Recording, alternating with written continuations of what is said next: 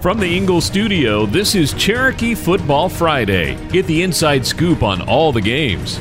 And welcome to another edition of Cherokee Football Friday. I'm Keith Ippolito with Griffin Callaghan, sports writer at the Cherokee Tribune Ledger podcast. Griffin, how are you, man? Looked like it was a rough week for uh, Sequoyah, the last team in the county. How you doing, dude? Yeah, no, it's it's all right, man. It, it marks the end of a, a, good season here for Cherokee County and in Sequoyah, especially. You know, Sequoyah they fell on the road to Douglas County, 48-14, You know, in, in, round two of the the playoffs, but you know, it's uh, it was their best season since 2018. And there was a lot of good things for the last uh, the last team standing here, and it really that game really was just a tale of two halves. But the Chiefs weren't able to to put enough together on the offensive end to win it. Sequoyah struggled in the first half, but made some nice plays over the the final two quarters. And it was interesting. Jackson Hancock, you know, gave them a big spark early, returning the opening kickoff 85 yards and, and setting up Sequoyah, you know, in the red zone for the offensive first trip out there. But Douglas County's defense, so the athletes over there, it stood strong and, and held Sequoyah to a field goal. And it was kind of what we would expect the rest of the night know, Douglas County's explosiveness really shined through between, you know, the quarterback, Sire Hardaway, and his you know, group of running backs rattled off some long plays. And Sequoyah just, they they made a run out of halftime down 35 7. And you know, their defense held Douglas County to a 36 yard field goal, which is the first time the, Tigers drive didn't end in a touchdown. And the, the Chiefs rallied on the, the next drive, you know, despite starting on their own 14 yard line, they drove all the way down the field and after a 10 yard scramble from quarterback Colby Martin set it up, you know, put the, the ball on the one yard line. You know, Martin snuck it through the middle and found the end zone and cut the deficit to, to 38 14. But you know, Tyler Bell intercepted Hardaway on the next drive, and, and that was kind of the end of the run. You know, as, as Douglas County pulled further ahead late, it, and it finishes, like I said, the best season since 2018 for Sequoyah, or you know, won a home playoff game 33 9 over Alpharetta, and, and caps off you know, the eighth postseason appearance under under Coach James Teter. Yeah, obviously it seems like that, you know, he's got the program obviously going in the right direction. You know, I want to ask you, was there anything good that the team could take away from this loss and even, you know, kids that are coming going to be back with the team next year? What, you know, you have any thoughts on that? Yeah, no, it's it was just a really good season all around, and I mean for Teter, who's been there for 15 years now, I mean it's just sustained success for for him in this program, and I think, you know, they're going to lose some really good players and Jackson Hancock, Tyler Bell, and all these guys are seniors, but they've got, you know, cornerstones like Ian Mariah coming back and, and a lot of, you know, good players that they still have within that program. So I, I, I don't think it's going to be as big of a drop off maybe as people can expect. You know, it's just going to continue being a successful run for this program under Teter, who, you know, had them eight playoff appearances in 15 years. You know, that's, that's something to be proud of.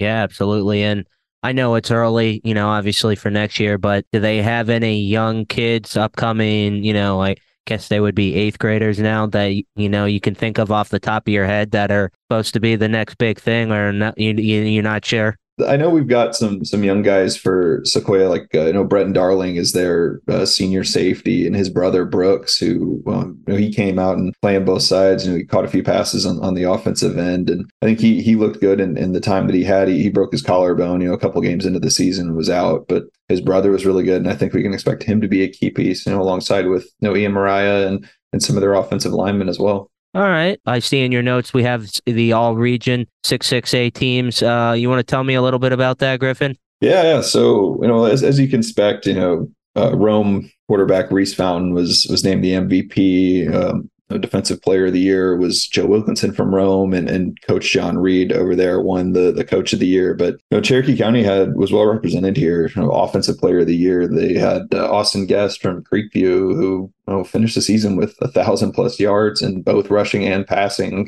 You know, he had 1700 passing yards with 16 touchdowns, eight interceptions. You know, that's a two to one ratio. I mean, that's what you want out of your quarterback. And he had uh, over a thousand yards rushing, 13 touchdowns, eight and a half yards a carry. You know, he was this offense here in 2023 and, and really deserved this recognition coming his way. And after an up and down sophomore year, you know, he really turned things around and, and led this team back to the playoffs. And he gives this program a ton of optimism heading into 2024 when he'll be a senior and supposedly be even better. And You know, special teams player of the year was Andrew Hand from River Ridge, and he played both sides of the ball for River Ridge, handled kick and punt return duties. You know, he was really effective, caught some passes on the offensive end, and, and, defensively, he had 32 tackles, four interceptions, five passes defended, five forced fumbles. You know, he was just a playmaker in that secondary all season, and a big reason why they made it back to the state playoffs. And you know, probably the biggest one here was athlete of the year, where Sequoyah's Jackson Hancock won it, and he's just clearly one of the best players in this region, and even factoring in Rome, and that's the reason why he's going to play in the SEC next year at Missouri. And he finished the regular season as Sequoyah's leading receiver with uh, you know 38 catches, 498 yards, four touchdowns, third on the the rushing list with 29 carries, 211 yards and touchdown, and you know, 39 tackles, three interceptions defensively, and even blocked a field goal. So he's just one more one of the more dynamic athletes we've seen in, in Cherokee County in he a does, while. He does it all. Yeah, no, he really does. And along with, you know, Creekview's offensive lineman Andrew Radzicki, you know, going to UNC, you know, making up two of the county's top prospects for sure. And you know, for the first team, Creekview had three guys, Etowah had three guys, River Ridge had five, including first team quarterback Ethan Spector. Sequoyah had four, and, and Woodstock had Chase Kalina make the, the list. So it's uh, you know they're well represented here, and a little I'm a little surprised that Sequoyah quarterback Colby Martin maybe wasn't higher than the honorable mention he was on this list. And he took some very real steps forward here. His second year as a starter, for the last team standing here in Cherokee County. And he finished the regular season with 1,400 yards, 15 touchdowns, and another three touchdowns on the ground, over 100 yards. And honestly, you know, coach of the year as well. I mean, I get it. You know, Rome is is clearly the best team in the region, and but I just really like what Coach Teter did with Sequoyah this year. And like I said, best season since 2018, eighth playoff appearance. You know, with a lot of newer guys stepping into some key positions, especially along that defensive front that turned out to be really good this year. And the Chiefs, you know, they got the most out of returning players like Hancock, Bretton Darling, Tyler Bell, and all those guys, you know, along the back end of the defense. And after a rocky start and another turnaround last year, it was you know 0 and 3 last year. This year it was 0 and 2. And you know, once region play started, all this team did was win, finishing second in the region behind Rome. You know, I also maybe would have considered Creekview coach Trevor Williams as well uh, for that spot, you know, leading his team back to the playoffs and, and getting most out of know, his dual threat quarterback and veteran offensive line. But that's that's just my opinion. And, and there's still you know, all county awards and, and teams set to release around the holidays like we've done in, in years past. And it's voted on by the six county coaches and includes Cherokee from Region 5, 7A as well. So a lot to a lot to look forward to there. Yeah, absolutely. Obviously, there's a lot of talent in the county, obviously, which gets us on the recruiting watch. I'm sure some of these kids, I know you've already mentioned some of them are going off to play at the next level. What's going on in the recruiting world in Cherokee? Yeah, I know. Uh, recently, I think it was last week, Sequoyah offensive lineman Brady Curl committed to North Greenville, and when I talked to him about it, you know, he said the the program appealed to him just because of the the coaches and and the potential to start or at least rotate into that offensive line from day one as a freshman. And one of the better offensive linemen in the county, and he led a really good Sequoyah front and you know, River Ridge defensive back, receiver, return specialist, whatever we want to call him. You know, Andrew Hannon out he received a preferred walk-on spot at Kennesaw State, but as of now, he's not committed. And Tate Elms from Etowah offensive lineman, who was in our Super Six this year, just finished his career at Etowah. Also, we've seen his recruiting process pick up some steam. He just visited Jacksonville State and and Barry recently. Barry actually is where uh, River Ridge's quarterback from last year, two years ago, Carson Latham went. But uh, you know, there's a little bit of familiarity there, and of course, we've got Hancock and Rosinski who are headed to big time nationally ranked D1 schools this fall. So there's a lot to watch for in the recruiting landscape over these next few months. Is there's some really good players from Cherokee County looking to find their college football homes. Yeah, that's exciting. It's good to see the you know the hometown kids making it up to the next level. That's exciting. Well, that's going to wrap up the first segment here. Again, I'm Keith Ippolito with the BG Ad Group. He's Griffin Callaghan, sports writer from the Cherokee Tribune Ledger. And on the other side of this break, Griffin had a chance to catch up with head coach from Sequoyah, James Teter, and you will hear that conversation on the other side of this break. If you need legal representation, hire a firm that'll fight for you. The Heller Law Firm is a trusted choice for legal representation.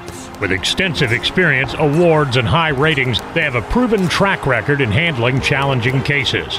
They understand the local legal system, setting proper expectations and developing effective strategies. The firm is also committed to community support. For a fighter on your side, contact the Heller Law Firm at 770 345 1130. That's 770 345 1130. Or visit jeffhellerlaw.com. Give them Heller. When a loved one passes and the emotion and grief sets in, Darby Funeral Home is more than there for you. What they'll do next is design you a healing experience. Their peaceful and intimate setting becomes a place where people find closure, renewal, and togetherness. Since 1961, Darby Funeral Home in Canton has been creating this experience of healing. Get in touch with them at 770 479 2193 and let them arrange your personal service. That's 770 479 2193 or darbyfuneralhome.com. This is Griffin Callaghan, the sports editor at the Cherokee Tribune. I spoke with Sequoyah coach James Teter about his team's playoff performance against Douglas County when they were knocked out of round two of the GHSA Class 6A playoffs. We talked about the game and, and the season as a whole for Sequoyah, which was an overall success according to their coach not the result you guys wanted, but what can you say about the way these guys came out here and competed with these guys tonight? I'm proud of them for the second half because they came out and fought. The way we played the first half wasn't us thinking wasn't really us. I mean, we made mistakes that we hadn't made. We were, I don't know, we just didn't have our head in the game. Second half, we come out and we played like we're supposed to, and uh, the score was a little bit out of lopsided, but we played much better. And um, with the, those plays, you know, a couple long plays from Jackson, you know, Tyler with that interception, you know, is that something that you can look back on this game and be proud of? Oh yeah, I'm just proud of them for the entire season. I mean, again, that's what I was telling them. Just like last year when we started out 0 3, people started doubting things. This was 0 2, and people doubted them, but they found a way, without just really a huge vocal leader, but they found a way to make it a successful year. Found a way to get second in the region and, and win a home playoff game. So it's been awfully successful regardless of what happened tonight. Yeah, man. No, that team over there, you know, how does that compare to what you've seen this year? Is it, is it close to Rome? Yeah, yeah, I would say they're close to Rome. I mean, they're really good and they're really well coached. Um, he does a great job, and, and, we knew we'd have our hands full, and that's why we felt we couldn't have any mistakes. We had to play mistake free, and we just didn't do that early. How much do these seniors mean to what you're able to do this year? Oh, they, they mean a lot. I mean, that's probably one of the groups I'm going to be closer to just because of the type of people they are. I mean, they did a great job. Hey, remember the Cash for Clunkers program? Well, through November, as furnace season kicks into overdrive, Daco Systems is bringing it back. If your furnace or AC is well seasoned, this is the deal for you. If your old unit is 10 to 15 years old, get up to $250 cash. 16 to 20 years old, get up to $500 cash. 21 to 25 years old, get up to $750 cash. And if your old unit is 26 plus years old, you'll get up to $1,000 cash when you purchase a new furnace or AC unit. Call 770 209 2261 for more info or visit DacoSystems.com. It's cash for clunkers, and Daco Systems is bringing it back. Get peace of mind and save big throughout November. Daco Systems, your premier Trane comfort specialist. All right, thanks for listening to another uh, week of Cherokee Football Friday. I'm Keith Ippolito. That's Griffin Callaghan from the Cherokee Tribune Ledger, and we will see you next week. See you later, Griffin. Have a good week, brother. Thanks, you too. You've been listening to Cherokee Football Friday, a presentation of the Cherokee Tribune Ledger and the BG Ad Group.